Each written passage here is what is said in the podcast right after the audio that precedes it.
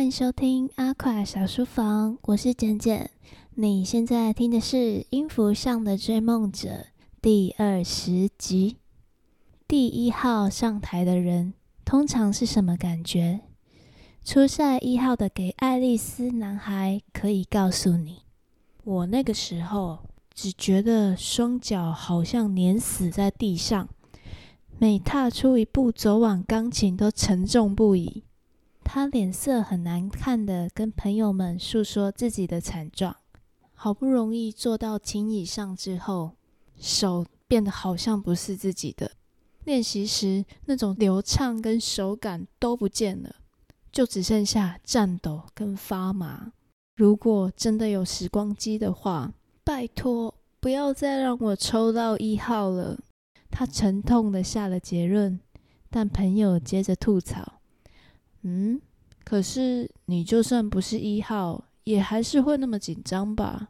男孩啧啧两声，晃了晃食指。不不不，一号选手所背负的是你们不知道的压力。评审对于一号特别严格。话虽如此，此刻舞台上的有马一郎与他就像是平行时空中。截然不同的两种存在。他优雅地朝观众们一鞠躬，双手潇洒地向后撩起燕尾服下摆，坐上白色琴椅，指尖并拢，拇指在额心停留了几秒，稍作沉淀。接着，瘦长的手指站立于琴键之上，他开始了精彩的演出。小雨在台下听着有马一郎那完美诠释乐谱的情意，心脏一阵紧缩。他双手捂住心窝，闭上眼，用心去聆听每一个音符。究竟要花多少心力与时间，才能将谱上的每一个轻重音、每一个作曲家要求的情绪都做得如此到位？有马一郎全神贯注地弹奏着。评审们的脸上纷纷掠过惊喜与赞赏。虽然少年的名气早有耳闻，但亲耳听见还是相当震撼。何况他还这么年轻，未来简直无可限量。此次的决赛指定曲为肖邦的小狗圆舞曲。有马的指法既轻巧又圆滑，直至曲臂也没有一个错音。速度控制得非常精准，仿佛藏有一台隐形的节拍器似的，完美的如同机器。机器，小雨肃然睁开眼睛，脑中闪现的这个词汇，让他不禁开始思索：我的音乐最完美的姿态会是这样吗？他寻回两个关键问句，在心中自我对话了一番，因而想起了小彻。早晨被弹过的额头似乎有点痛了起来，他下意识地触摸额头，忍不住弯起嘴角，逐渐放开了心中对于有马的恐惧。亏我还在厕所里跟辫子少女说的那么潇洒呢，原来当初所说的那些话，就是在说给自己听的。小雨有些自嘲地笑了，他放开了心窝前紧揪着的手。心跳逐渐趋于稳定，最重要的事情是什么？他早已记在心底。如雷的掌声响起，有马一郎的演奏结束了。他在一片盛大的掌声之中退场。接着上场的是二号厕所女鬼辫子少女。原来他抽到了二号啊！小雨恍然大悟，排在有马之后弹奏。难怪他会想弃权了，不知道他有没有好些。小雨望着女孩坐在钢琴前闭眼准备的姿态，暗暗担心着。不过，当他第一个音落下之后，小雨就知道自己不必操心了。音符之中已透露出线索，演奏者是喜欢自己的音乐的。甚至还带着一股豁出去的气势，或许是因为接在有马之后演奏，势必被严格比较，就干脆豁出去弹了。反而呈现出戏剧性的效果。她的音色虽然不如少年那般精准而完美，但却带着独特的柔性特质，听来别有一番滋味。评审们喃喃惊呼：“这次的竞赛水准真高！”辫子少女聚光灯下的神情，完全沉醉于琴音之中。看来她是真的喜爱着自己的演奏啊！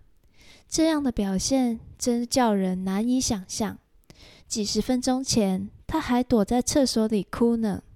最后一个音的余韵消失后，观众们热情鼓掌。不知是否错觉，这掌声似乎并不比有马一郎的小。女孩朝台下深深一鞠躬，在抬起头时，脸上的汗水与泪珠正闪闪发光。这场演奏带给了她前所未有的感动。原来厕所里那个女生说的是真的，音乐真的很美好，而自己扮演着说故事的角色。是何等幸运而美妙的体验啊！他之前怎么都想不通这点呢？这将会是改变他未来钢琴生涯中最重要的一站。女孩来到后台，与一直以来都非常支持自己的姐姐相拥。姐姐说：“这是她听过最棒的演奏。”辫子女孩又哭又笑地说：“是厕所女神拯救了我。”她与姐姐暂时分手，迫不及待的想去向女神道谢，还不知道自己被叫做厕所女神的小雨已起身前往后台。下一个即将上台的就是自己了。他用双耳亲自验证了早晨老师所说的话：这里的每一个人都不是泛泛之辈。从一号的有马一郎一路听下来。大家肯定都是费尽无数心血磨练过来的。他们的音色有些豪迈，有些细腻，有好几处细节都令他获益匪浅。原来这一段还可以这么弹，原来那一小节能够如此呈现。在台下听着，小雨心中不断冒出一个又一个惊叹号，并感觉到自己越来越紧张。这时，一只手搭住他的肩膀，小雨回眸一看，是辫子女孩。只见她双颊红彤彤的，似乎一路跑过来，虽然大口喘着气，眼神看来却神采奕奕。我专程跑来，是想要谢谢你。小雨微笑，认真的告诉他：“我听见你的故事了，非常美丽呢。其实。”你的实力已经很坚强，所以能弹奏出这么棒的作品，还是要感谢你自己。辫子女孩有些害臊的搔搔头，说道：“老实说，我一开始坐到琴椅上还是懵懵的。有马一郎强大的气场似乎残留在钢琴里，干扰着我，所以我就使用了一个小魔法。小魔法，对。”是姐姐教我的。女孩凑上前，靠在他耳边，神秘兮兮的小声说道：“非常有效哦，但是你要很专注。”他在耳边叽叽呱呱的阐授魔法。小雨一边听一边点头。讲完之后，两人互看彼此一眼，忍俊不住的笑出声来。笑语间，他率先伸出右手，说道。我叫维雨，谢谢你教我魔法。女孩也伸出左手回握。我是明月，我才要谢谢你呢。这个小魔法就当做是互相交换情报喽。说完，她还模仿小雨眨眨眼。小雨被她这模样逗笑了。此时，工作人员上前告知她即将上台。明月说了声加油。便像来时一样晃着辫子跑走了。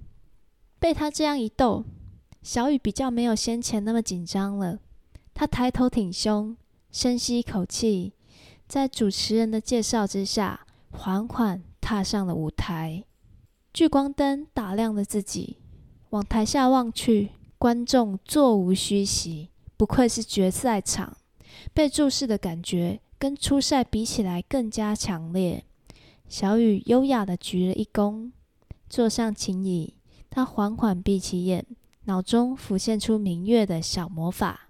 当你感到非常紧张时，就想象自己待在一个会让你非常放松的地方弹琴。他从听见这个魔法开始，那个放松的地方就自动出现于心中。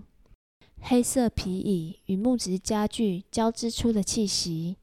空气中流淌着禅风的爵士音乐，鼻尖依稀可闻到爷爷冒烟茶杯里的红茶香，脚下传来太阳温热的体温，远处还可以听闻少年的笛音。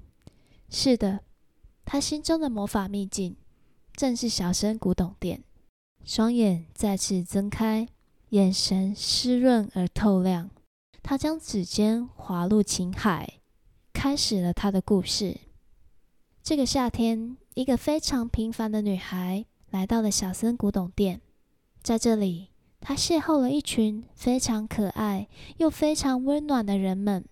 是他们打开了自己心中一直紧闭着的门。她与爷爷小彻在这短暂的半年之中，一起体验了各种人生的酸甜苦辣。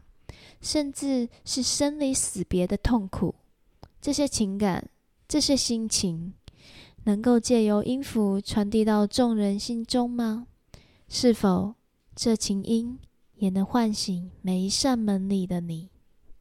小雨的指尖一个轻跳，轻巧结束了小狗圆舞曲，接续弹奏了第二首自选曲——肖邦的离别曲。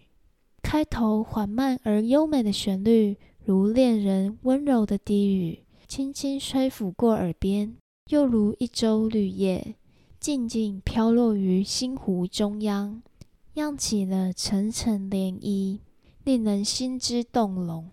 连评审都沉醉地闭上了眼。何等美妙的音色，居然是出自于这名十六岁少女之手。琴音来到情绪纠葛缠绵之处，女孩的每一个音阶滑跃，每一个情绪的加强，都令听众们为之屏息。他的指尖似乎带有魔力，在座的人们虽然身处音乐厅之中，心灵却被带往他所建构而成的音乐世界，美丽而恢宏，哀伤而优美。他所奏出的离别曲，孤独之中带有一丝坚强，能听出他暗藏其中的心意。离别终将能再相见。小雨的琴音再次回到开头的柔情低语，但这一次带来的是别离时那令人心痛的悲鸣。一个中年男听众听到此处，竟不由自主滑下眼泪。小彻抓着座椅扶手的手指微微发颤，他的眼睛有些湿润，因为他听出了女孩借由音符所要传递给他的话语。随着他渐慢而轻的弹奏，离别的情绪却酝酿得更加深沉。即便琴音已止，那隽永的想念依然回荡于音乐厅的空气之中，良久。直至女孩站起身，鞠躬的那一刻，现场才如同被打开了声音的开关，爆发出热烈回响。群众们甚至起身喊出了安可。小雨的脸上满是泪水。其实弹奏离别曲的当下，她已经哭出来了。她毫无保留地将自己心中的情感借由乐音传递出去。此刻，身体像是跑过马拉松一般，既畅快又疲累。他香汗淋漓的再次鞠躬，回馈观众们热情的回响。直到他下台之后，现场气氛依旧久久未能平复。评审们交头接耳的讨论起此人。这个女孩对于他们来说相当陌生，但是她的表现着实跌破众人眼镜。一个资深音乐人苦恼地表示：“这场比赛真是太难评了。”小雨用手帕擦掉自己脸上的泪痕，慢慢走回选手座位区。明月开心地朝他比出大拇指，而有马一郎则是若有所思地望着他。经过刚才的演奏，其他选手看着他的神情也开始不同了。音乐所带来的影响力是如此无形而有力。比赛继续进行，小雨后头还有三位选手，每人都是一首自选曲加一首指定曲。过了莫约一个半钟头，这场大赛才终于结束。人潮纷纷涌入交易厅或是大厅休息区，等候五点整评审团公布的最终结果。故事先暂时到这边，大家清明连假佳节愉快。不知道已经星期六的你现在在做什么呢？我呢是非常期待明天要去高雄听的音乐会。我大概已经有快半年没有听音乐会了吧，很期待。只要你有去现场听过一次，真的很棒的音乐会，你就会深深着迷。你在听的时候，呃，这么说有点夸张，但我自己的想法是，在听的时候，我才真的感觉到自己活着是如此美好。这是真的，一场好的演出真的会让你觉得活着真好。希望明天那一场不会让我失望。我要去听的是魏武营下午两点半的，听完之后啊，要去住在博尔特区。我觉得那边晚上现在规划得很好，而且还有几间酒吧看起来很不错。等我去体验一下，如果不错的话，下次再跟你们分享。那就下集见，祝大家都拥有美好的假期。